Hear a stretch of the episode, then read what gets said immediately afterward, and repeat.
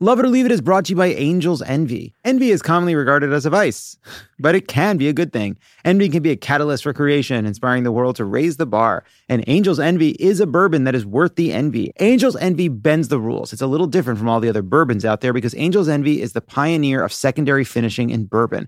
Angel's Envy is finished in port barrels, which adds a layer of complexity to the whiskey and gives it a unique and approachable flavor. Plus, Angel's Envy is one of the first full production urban distilleries in downtown Louisville. And whether it's for someone special or to bring to a housewarming party, Angel's Envy makes the perfect gift. These angels are so, eh, they have so much envy. With its unique bottle design, Angel's Envy bourbon finished in port barrels is sure to be the envy of any bar cart, too. Look for Angel's Envy bourbon finished in port barrels. Please drink responsibly. Copyright 2024 Angel's Envy, bottled by Louisville Distilling Company, Louisville, Kentucky. My parents came out as hard anti journaling as a practice this weekend, which I thought was very funny. What do you mean anti-journaling? But they were like, "What you? When you're sad, you write it down, and later you look at it again." My God. They were like, "Who gains from that? You're sad twice about the same thing." And I was like, What a parent thing How do to they say. feel about therapy? "Uh, No, not write it anti, but not for them." Yeah, they're not going.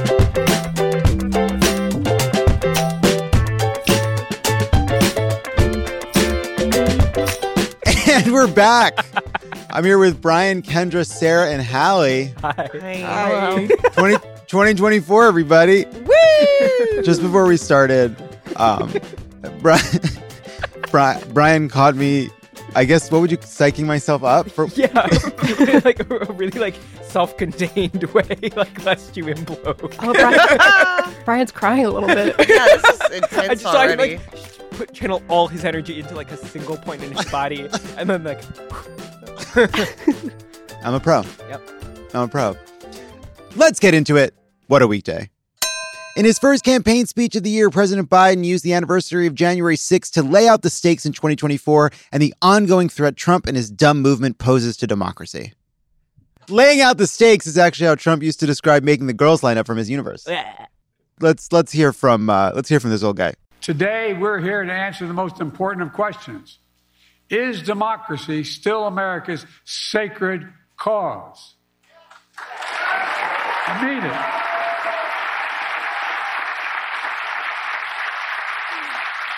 This is not rhetorical, academic, or hypothetical. Whether democracy is still America's sacred cause is the most urgent question of our time. And it's what the 2024 election is all about. Well, it's one of the most urgent questions. Why are all the airplane doors falling off? Is also up there. Actually, the airplane door thing is more urgent but less important. You know, when you think about it. I also have a question about why they picked Jo Koy to host the Globes, that's neither urgent nor important. Biden once again ran through the details of Trump's efforts to overturn the election and the cynical embrace of Trump by Republicans who know better. And now these MAGA voices who know the truth about Trump on January 6th have abandoned the truth and abandoned the democracy. They made their choice. Now the rest of us, Democrats, independents, mainstream Republicans, we have to make our choice. So, will anyone help me try to hold this wriggling bag of crabs closed for four more years, please? Because if not, Jill tells me Danny Kaye and the Andrews sisters are doing a revue at the Grand Opera. God, if only. I love Danny Kaye. Oh, me too. The Andrews sisters. We're young. What Yeah. good is a gal without a guy? There's a um. I object to this. I object to the premise of that song. All right. I don't think we need to. You go gonna into it. reminisce? Gonna I go just love that memory? old like those those old songs with like kind of he just loves those old songs. you know. There's um. There's one that's um. There's a song called um Civilization that that I believe was used in the Fallout games. Uh, I say not the audience for it here, but we believe you. I think Yeah. so. So you know It's- a song in a video game? Biden is says dying. this of his presumptive rival. Donald Trump's campaign is about him, not America, not you. Donald Trump's campaign is obsessed with the past, not the future. He's willing to sacrifice our democracy, put himself in power. Then a crooked smile spread across Biden's lips as he stared directly into the camera and added, That's why we're going to call him Donald Duck. Biden delivered his speech near Valley Forge in Pennsylvania, where George Washington and his troops spent the winter of 1777 during the Revolutionary War. Hmm, yes, a poignant choice, said an undecided voter watching Netflix and YouTube at the same time. Biden explained the significance of the historical setting as that was where Baron von Steuben once tried to fuck him. Ooh, Do you like a Baron von Steuben reference? Yeah, I do. Is he from Fallout? Is he the imagined uh, enemy and that Snoopy thinks about when he's flying his Oh, little hell audience? yeah. Was that the That's Kaiser? the Red Red Baron. Red The Baron. Oh, the Red Yeah. Baron. So close. The Red This is a Red Baron. Baron crowd. Yeah. The Red Baron. Snoopy is from a time when dogs slept outside. Yeah. Yep. And weren't our children. Yeah. Now I feel like they were our sons and daughters. but- They ate anything. Um, Yeah. I saw a movie last night, and there was a the family dog was named Snoop. Oh. I would name a dog Snoop. What film? Anatomy of a Fall. Oh, I want to Oh, watch yeah. Anatomy of It's a Fall. It's really dark. Something bad happens to Snoop, and I won't say anymore. But I will. I, I will be well, like, you've said too much. But how? Here's my question for you. What percentage of it is in English? more than I anticipated. I just- didn't fall asleep, and I watched it after 9 p.m. Thirty So percent, fifty percent, seventy percent. I, I would say 70 percent in English. Oh, really? Yeah. Wow, they got to put that on the poster. Yeah, I agree. Uh, anyway, the Biden speech was great. I especially love the last line. In conclusion, abortion, abortion, abortion. God bless America. Then on Monday, President Biden reiterated his message at Charleston's Mother Emanuel AME Church, saying of Trump, losers are taught to concede when they lose. He's a loser. I don't care what you think of Biden or his presidency. It's cool to call someone a loser in church. Who would you call a loser from the pulpit? So, I mean, where to begin? Wherever you want. Um, I don't know about You Bono. start with the devil and you work your way. See, I after don't God, know you about- go working your way down. I don't know about Bono in that sphere. Okay. Get him. Get him. Like, I want to see the sphere. It's pretty cool. It seems cool, but I just like I don't need to hear Bono music in front of it. Yeah, no, that's a problem. In front of it. I think inside of it. But you know what I mean? It's like stand outside and it's like He's busking. Hey, it's like like the thing about the sphere. the thing about the sphere is it's like I'm interested in the sphere. Oh, I think yeah. it's cool. Yeah. Uh-huh. It's sort of a I love I love a big swing. Mm-hmm. Mm-hmm. You're an American. I think there's a nature documentary you can go see in there. Yeah, Oh, that's oh, what I want to see. cool. Yeah. I want to. You know what it is? It's like, hey, a sphere is just two planetariums stuck together. hmm I was denied a job at the LA Planetarium. Really? Yeah. Why? My voice was too high. What? What? Space is a place where low voiced men tell you what's happening.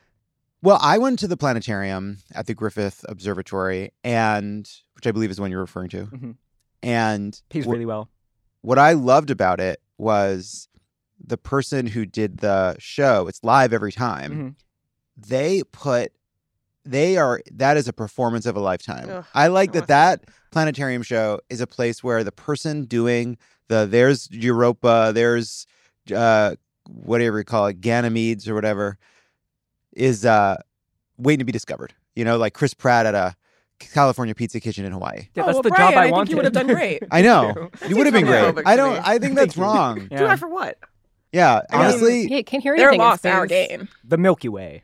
I think you would have been great at that. Yeah. Yeah. There was that the the part of it is um the woman who did the presentation at, at the observ- at the observatory. She you hold a glowing orb, Mhm. and what was that? What you were gonna do? Yeah, I wanted to. That, it was. It was. It was the orb where I was like, I would be. Just, I would hold that orb so good. You would have been great. hey, if you work at the Griffith Observatory and on January first, twenty twenty five. Hey, come get this guy off our hands. All right, well, I felt that, that turned into a threat at the end there. Said Biden of Trump and his supporters who attempted to undermine the 2020 election. challenge the results 60 losses in courts of America. There's one thing they don't have. They don't have respect for the 81 million people who voted the other way, voted for my candidacy, and voted to end the presidency. In their world, these Americans, including you, don't count. But that's not the real world. That's not democracy. That's not America. In America, we all count.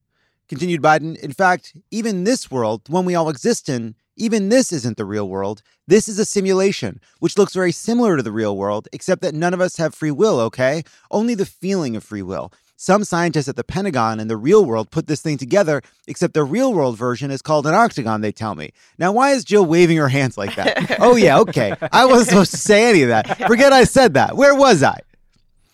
The church was the site of a mass shooting in 2015 in which nine parishioners were killed by white supremacists. So it was a little weird when Biden started his speech by insisting that he would have been a better Golden Globes host and then doing a bunch of jokes about Saltburn. But you know what? He landed the plane. Meanwhile, Donald Trump marked the anniversary of the insurrection he incited by glorifying the convicted rioters and calling for their release from prison. Oh, so he can remember an anniversary, said all of Trump's wives, including the dead one. Trump went on to say this during a campaign stop in Clinton, Iowa. You know what they ought to do? They ought to release the J6 hostages. They've suffered enough. They ought to release them. I call them hostages. Some people call them prisoners. I call them hostages. Release the J6 hostages, Joe. Release them, Joe. You can do it real easy, Joe. What was the Joe thing? It's really menacing and strange. He's rocking a wild look right now too. He like that tan. He hasn't been this tan in a while. Looks great. Oh, good. But what, Joe? It, it, It, was like he was trying to come up with one of his like patented Mhm. nicknames that he knows And it works wasn't for him, but it, Yeah. it, It wasn't, wasn't there. Coming. Sometimes he seems to get stuck on a sound that just like feels good to say, and Yeah. yeah. just do it a bunch of times. Yeah. Just get in a little groove. House Republican Conference Chair Elise Stefanik on Sunday echoed Trump's creative reframing of January 6th during an appearance on Meet the Press.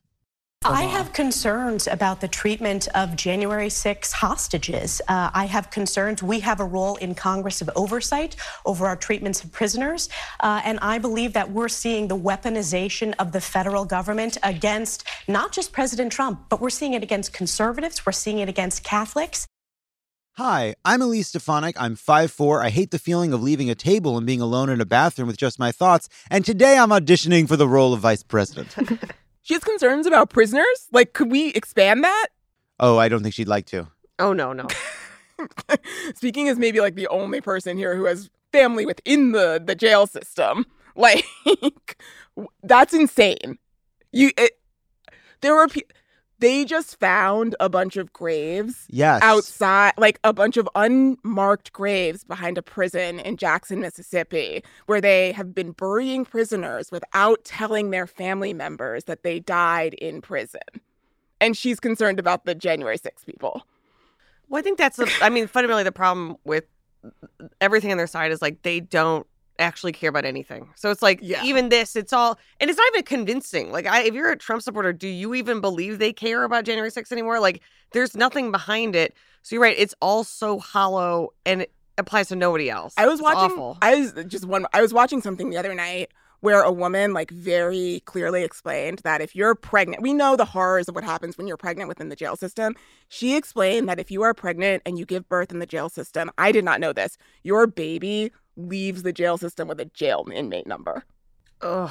Oh, Sorry, that just like really actually upset me. I just, it reminds me of um, when we had Josie Riesman on and talking about how wrestling is a metaphor for all this and this is just kayfabe. Like, no, she doesn't care about the January 6th prisoners. Nobody cares about the January 6th prisoners. It's a way of signaling your belonging to the group of people who are pretending that there's been some kind of an injustice committed against these people because that's how you show your loyalty to Trump. Like, she's never cared about prison reform and she never will. Yeah. And I think that sort of like speaks to your point where it's just sort of like we're on the left then put in this position where like we have to have the arguments amongst ourselves about what to do and like how to fix these things. Whereas like they are this void and this vacuum where because they don't care. Like we can't even begin the conversation with them because it would imply that they care about uh, something getting better. yeah, Yeah, they're I- not going to have the debate with you. Yeah. It- But it, it there is like there is we it's a double-edged sword because they care about the noise. They care about the the kind of theater of politics and the performance of politics. And that does two things. Obviously that makes politics a misery in ways like it's not like our problems are easy to solve when there isn't a group of people just playing a bugle in our ear all the time. Like doing hard math problems is hard when without the bugle. But one, it did mean that when this group of people had power, when Trump won, they couldn't do the things they promised to do, right? Like they didn't shrink the government, they didn't uh, repeal Obamacare, they did cut taxes and increase the deficit because cutting taxes is the fun and easy part, but they couldn't actually do the hard part of making policy. Even now, in the interest of theater, they remove a Speaker of the House they don't like, replace Kevin McCarthy with Mike Johnson, and then Mike Johnson just this week announces a deal with Schumer that's basically identical to the one McCarthy got because reality continues to be reality. And he gives them a sop of saying, I'll go along with impeaching Biden. I'll go along with impeaching the Secretary of Homeland Security, even though that will come to literally nothing because the Senate will never remove him. And then you have these two split screen images. One is House Republicans threatening to impeach the Secretary of Homeland Security for crimes TBD. And then on the other side, you have that same Homeland Security Secretary negotiating with Senate Republicans on a deal to actually change border policy. Like they're not, their lack of interest in actually doing governing, it sometimes means we can't make America a better place, but it means they're not very good at making it a worse place sometimes too. You know? Right. You Yeah. can't be effective truly without having a belief in the outcome. And they don't they don't believe in it. Like they don't believe in anything. So it does they don't have the ability to like drive people towards an end. Fundamentally, they'll just drop it and then pick up something else. And you have to go this horrible endless cycle where it's like whatever seems like something they could use, like they'll just pick that up and then drop that and like move on to the next group. Yeah, it's like it's like uh, you know, oh, they're going to try to touch a, a rider about wokeness in the military. It's like, okay, it's like uh, the adults are trying to figure out how to have a society. Stefanik also refused to commit to certifying the 2024 election no matter who wins, saying this. We will see if this is a legal and valid election. What we're seeing so far is that Democrats are so desperate, they're trying to remove President Trump from the ballot. Will I promise not to shoot up the bank again? Well, Kristen, we'll have to see if they hand over the big sacks of money first. They're trying to turn this effort to remove Trump from the ballot in Maine and Colorado into this version of Democrats being against democracy. And um well, I just think that's awful of them to turn our t- efforts to remove Trump from the ballot for specious reasons into some sort of attack on democracy. We should remove him from the ballot because we because Because we play to win? yeah. Because people don't want to win anymore? Because he did an insurrection?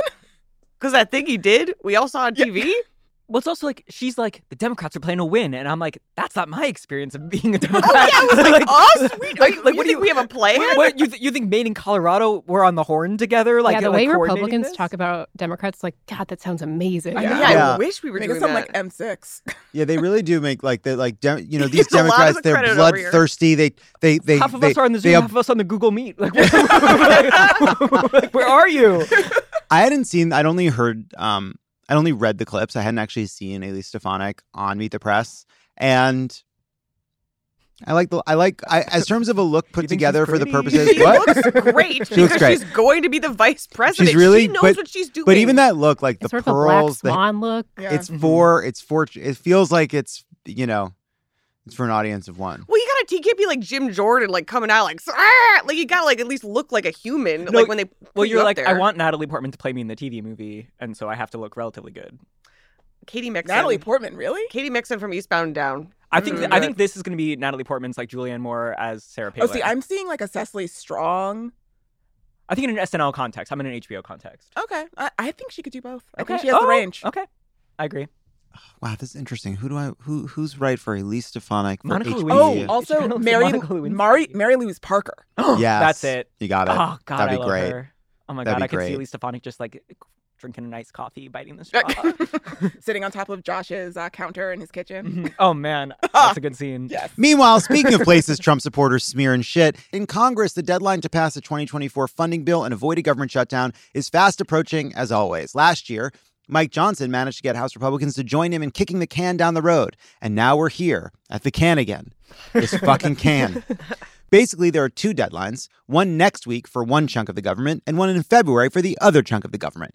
It's like the federal government has ADHD and their therapist is teaching them to divide their big tasks into smaller, more manageable tasks. A shutdown seemed imminent, and then on Sunday, Senate Majority Leader and guy whose wife is in a long line for the women's room at a Broadway theater, Chuck Schumer, and House Speaker and guy whose wife believes theater is a sin and acting as a form of prostitution, Mike Johnson, announced that they had reached a spending deal.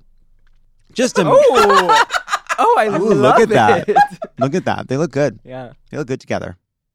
Just imagine the state of that room after they hash this out. Payday wrappers everywhere, egg salad crust, whatever weird underwear Mike Johnson has to wear so the devil doesn't control his balls or something. A room where history was made. In an act of camaraderie, Schumer allegedly bought bagels and lox, which Mike Johnson held up with two fingers like Indiana Jones in the Temple of Doom. You know? Yeah. Like, what is hmm. this? you eat this. Is it rude to. You have to eat it or it's rude. I don't think Mike Johnson worries about that. He definitely said the words "your people" though. Yeah. Yeah. That Schumer, he's a crafty one. He said to to someone in private God. because he's Jewish. Mm-hmm. Because Chuck Schumer is Jewish. Jewish. That's. I feel like Mike Johnson says it in a way that would make us Yeah, yeah, uncomfortable. Well, you're Chuck doing the you're doing the Trump you're doing the Trump draw. Jewish. He would say a Jewish. Chuck Schumer is a Jewish. A Jewish. It's better than the. You never like to hear the. The Jews, the blacks. Someone told me I was the first Jewish they ever met. Really? Yeah, I like that. Hi, We're- Taylor. Well, I'm sorry, you were. The deal that Schumer and Johnson announced looks a lot like the deal struck in 2023 between President Biden and former House Speaker Kevin McCarthy, which conservatives staunchly opposed at the time. Man, McCarthy must be so mad. Hope he doesn't take it out on the other clowns at Clown College. Schumer called it a good deal for Democrats in the country, which is why Marjorie Taylor Greene exploded through the wall of the Capitol like the Kool Aid man the second she checked her work email. Meanwhile, in his letter to fellow House Republicans, Johnson pointed out IRS cuts, saying the result is a real savings to American taxpayers, but admitted that these final spending levels will not satisfy everyone. And boy, was he right. While campaigning with Ron DeSantis in Iowa, Congressman Chip Roy told the crowd, I got some text messages from, I won't say who, one of the Republican leaders today, saying how much my tactics are not helpful, how they're ticking off some of my colleagues. I said, well, it's not going to be the first time and it's not going to be the last. I too like to announce it into a microphone when people at work are mad at me. I got some text messages from, and I won't say who, our office manager, Ben, saying how all the dishes I leave in the sink aren't helpful and that it's clear I'm actually bringing in dirty dishes from home. I said, Well, while you were texting me, my dog peed in the kitchen. And the question is, how long can you live with that sitting there? Because I can go all fucking day. Hey, don't go anywhere. There's more of Love It or Leave It coming up. Love It or Leave It is brought to you by Fast Growing Trees. Did you know Fast Growing Trees is the biggest online nursery in the U.S. with more than 10,000 different kinds of plants and over 2 million happy customers in the U.S.? You can grow lemon, avocado, olive, or fig trees inside your home. On top of the wide variety of houseplants available, Fast Growing Trees makes it easy to order online, and your plants are shipped directly to your door in one to two days. And along with their 30 day Alive and Thrive guarantee, they offer free plant consultation forever. Mike Pence should have gotten one of those after election day. the experts at Fast Growing Trees curate thousands of plants for all climates, locations, and needs. Available 24 7, you can talk to a plant expert about your soil type, landscape designs, and how best to take care of your plants. The point is, I may not have a green thumb, but that's why Fast Growing Trees is perfect for me because it makes it so easy. Right now, they have some of the best deals online, like up to half off on select plants. And listeners to our show get an additional 15% off their first purchase when using the code LOVEIT at checkout. That's an additional 15% off at fastgrowingtrees.com using the code LOVEIT at checkout. Fastgrowingtrees.com, code LOVEIT. Offer is valid for a limited time. Terms and conditions apply. Pod Save America is brought to you by Helix Sleep. How long have you had your mattress? For most people, it's probably time for an upgrade, right? Well, Helix has exactly what you need. Everybody is unique and everyone sleeps differently. That's why Helix has several different mattress models to choose from, each designed for specific sleep positions and feel preferences. Take the Helix Sleep Quiz and find your perfect mattress in under two minutes. Helix has models with memory foam layers to provide optimal pressure relief if you sleep on your side, models with a more responsive foam to cradle your body for essential support in stomach and back sleeping positions, plus enhanced cooling features to keep you from overheating at night. And if your spine needs some extra TLC, they've got you. Every Helix mattress has a hybrid design combining individually wrapped steel coils in the base with premium foam layers on top. It's the perfect combination of comfort and support. Uh, I have a Helix mattress in our guest bedroom. Every single person who stays with us says, That bed is so comfortable. Where'd you get it? You know what I say? Where do you say? Helix. I love my Helix mattress. I have a Dawn Lux. Don Lux. It's very comfortable. So Lux. Helix is offering 20% off all mattress orders and two free pillows for our listeners. Go to helixsleep.com slash crooked and use code HelixPartner20. This is their best offer yet and it won't last long. With Helix, better sleep starts now. Again, that's helixsleep.com slash crooked and use code HelixPartner20. Hi, I'm Erin Ryan, a writer and host of the podcast Hysteria. And I'm Alyssa Mastromonaco, former White House Deputy Chief of Staff and also a host of Hysteria. And this week, we were asked to talk about Women's History Month. And on behalf of women everywhere, okay, fine. Our show Hysteria is about the way news and culture impacts women in America every week of the year. From the latest on reproductive rights to the ways pop culture handles women's stories. And not just because it's March, okay? We exist the other 11 months of the year too. What? Don't. uh, you heard it here first. Don't even get us started on our exclusive YouTube series, This Fucking Guy, where we try to figure out how the worst people in America got to be so awful. So, if you're looking for a pod that's by the ladies and for everyone, make sure to subscribe to Hysteria wherever you get your podcasts.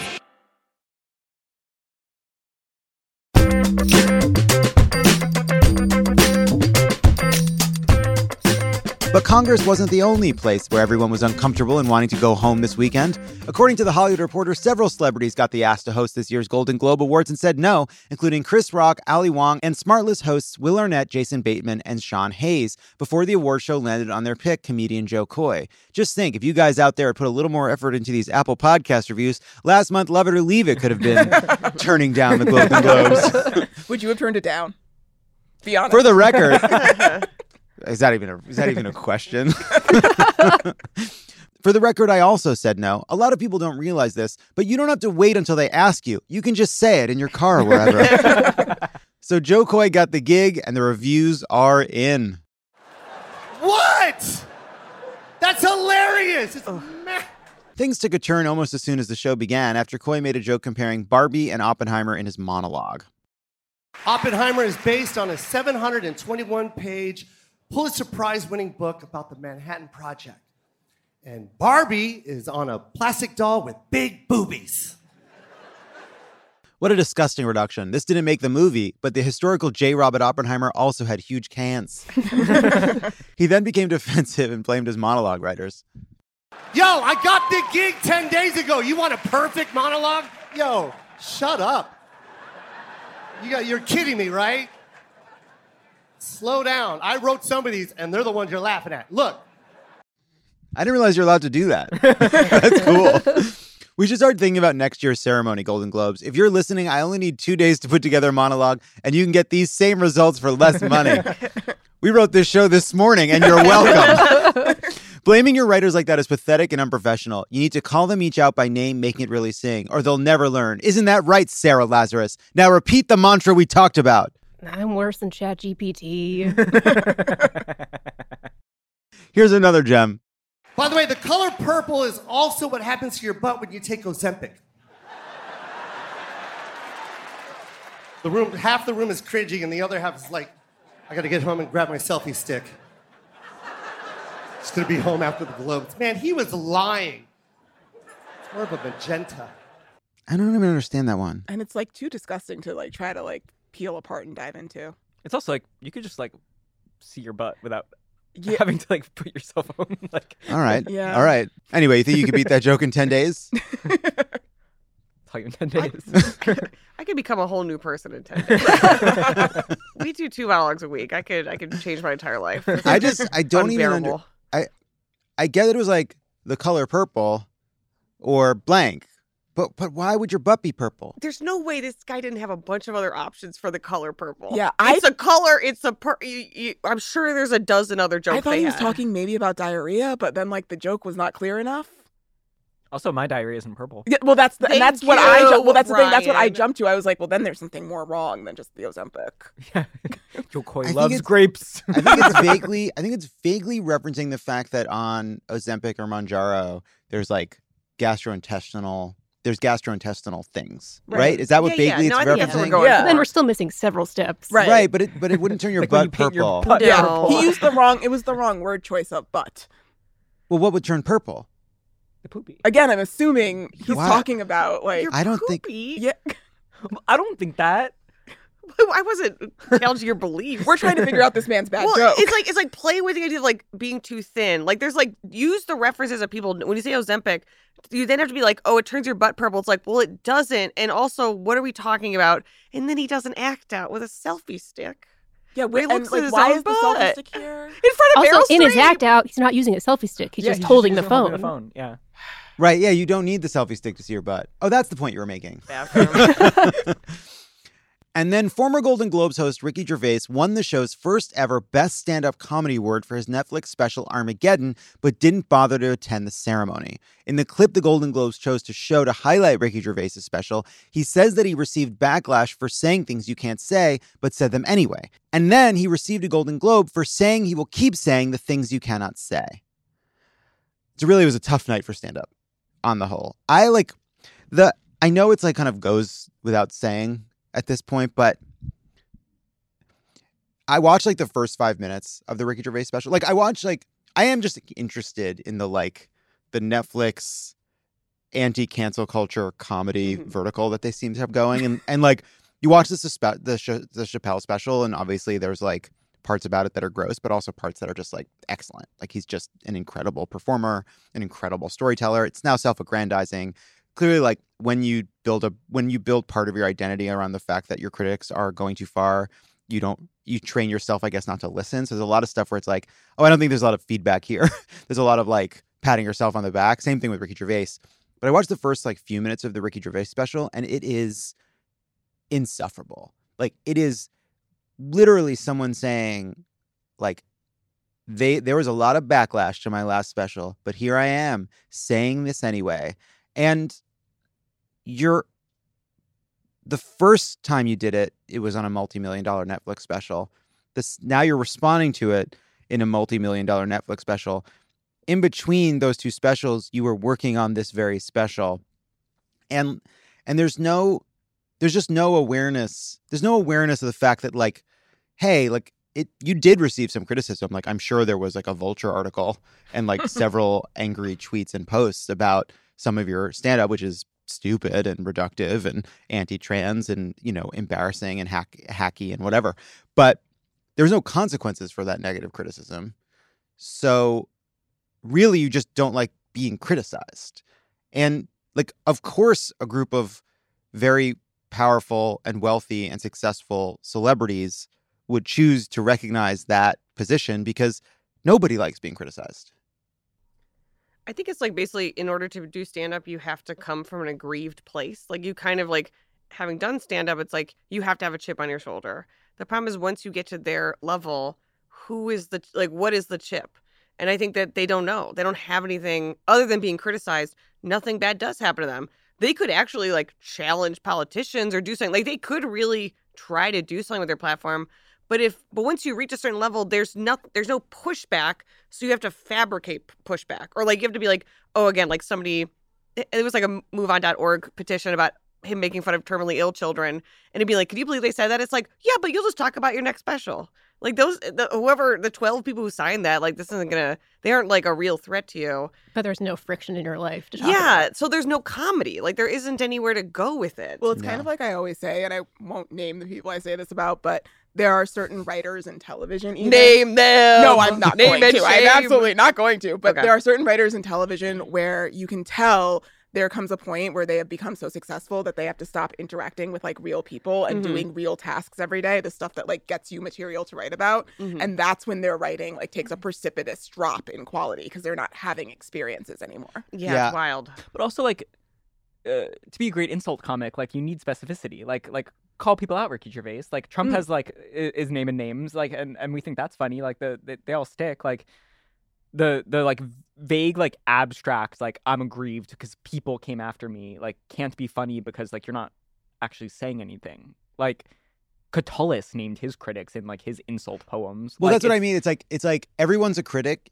is the oldest kind of stand up. Like it's literally thousands of years Yeah. old. Like Yeah. like ugh, everybody's a critic. Like yeah, that's yeah, it's annoying. I do think that like there are two parts of it beyond what you're saying, which I all think which I think is right. Like one is I- I do think that like it's clearly gotten worse to be very famous. Like it, I do think it used to be more fun. Like you could be on drugs and drunk and drive your car through a storefront at Beverly Hills Ugh. and then put two hundred dollars in the pocket of somebody and it was gone. You You're know, saying 1976. That was the, the peak year. I- but and so that that like celebrity came with so many perks, right? Like it just like being famous was so valuable. Like restaurants, money, access, people telling you how great you were all the time, and there just weren't as many downsides there.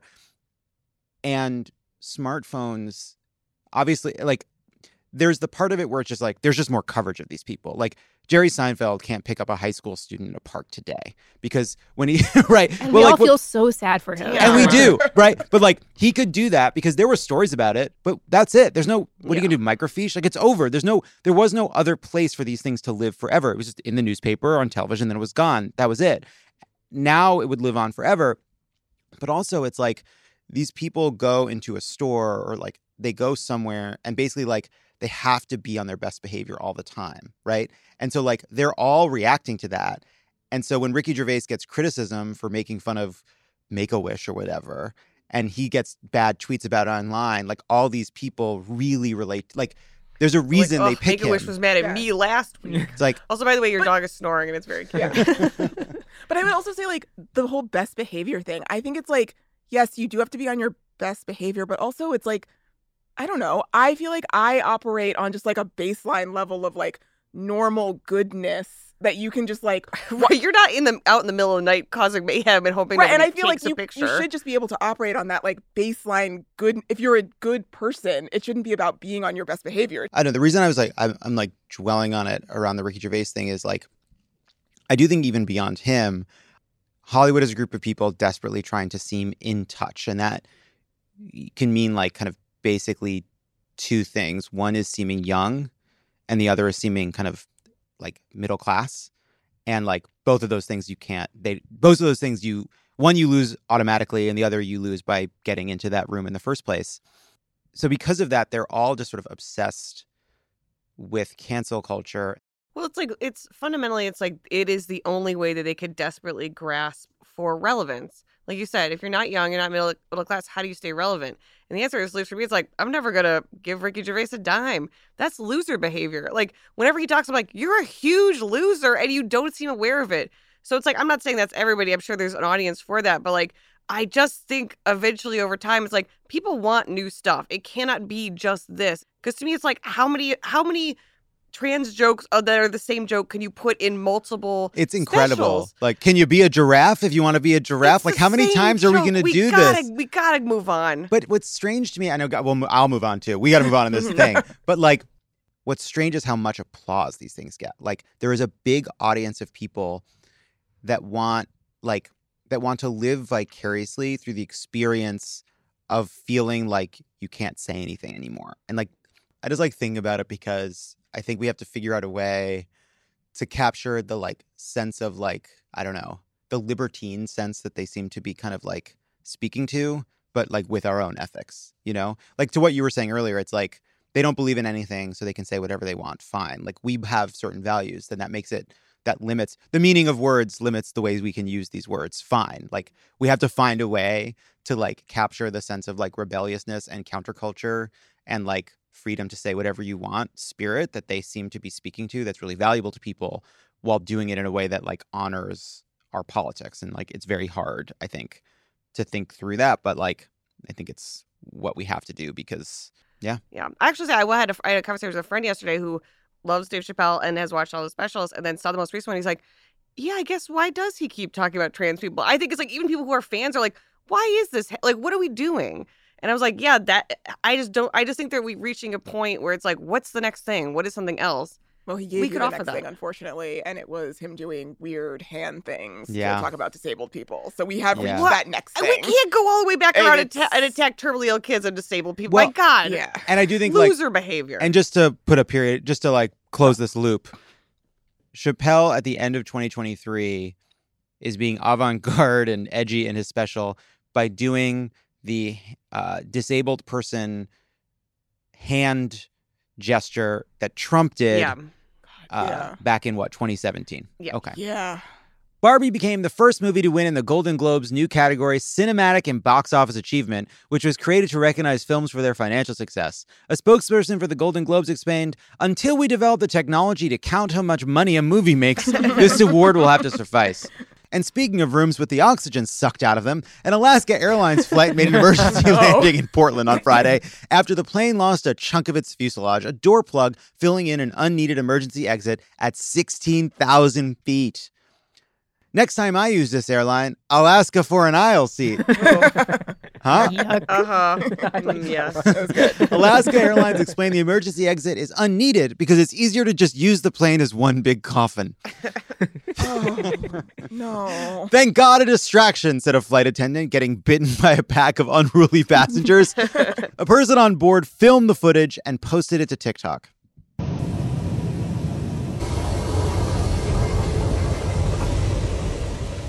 The most disturbing part no TVs in the headrests. Fortunately, no one was seated in the window seat directly next to the gaping maw, but for an extra $300, one lucky passenger on the next flight will get to experience floor to ceiling views in the coveted window plus seat. Investigators at the NTSB said Monday that they found the door plug that blew off mid flight. As predicted, it had fallen to the ground.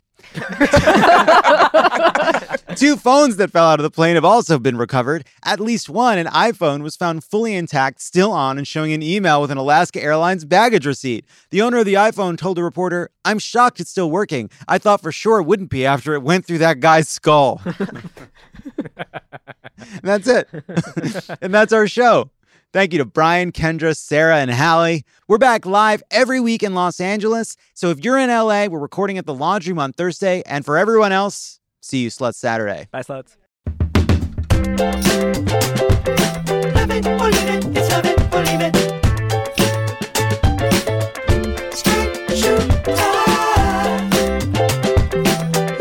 If you're already doom scrolling, don't forget to follow us at Crooked Media on Instagram and Twitter. You can also find Love It or Leave It on YouTube for access to favorite segments and other exclusive content. And you're as opinionated as we are, consider dropping us review. Finally, you can join our Friends of the Pod subscription community for ad-free episodes, exclusive content, and a great discussion on Discord. Plus, it's a great way to get involved with Vote Save America, so sign up today at crooked.com slash friends.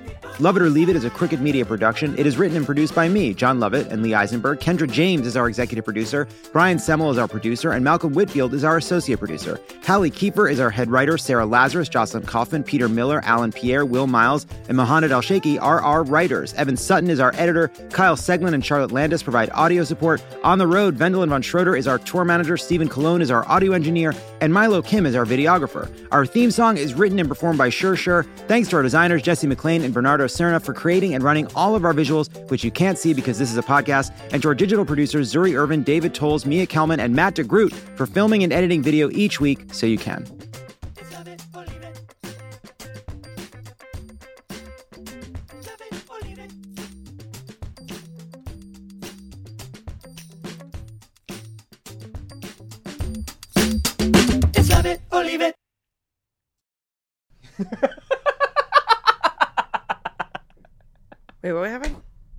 Saw the actor prepare. that was the most intimate thing I've ever seen. what did I? I just You went,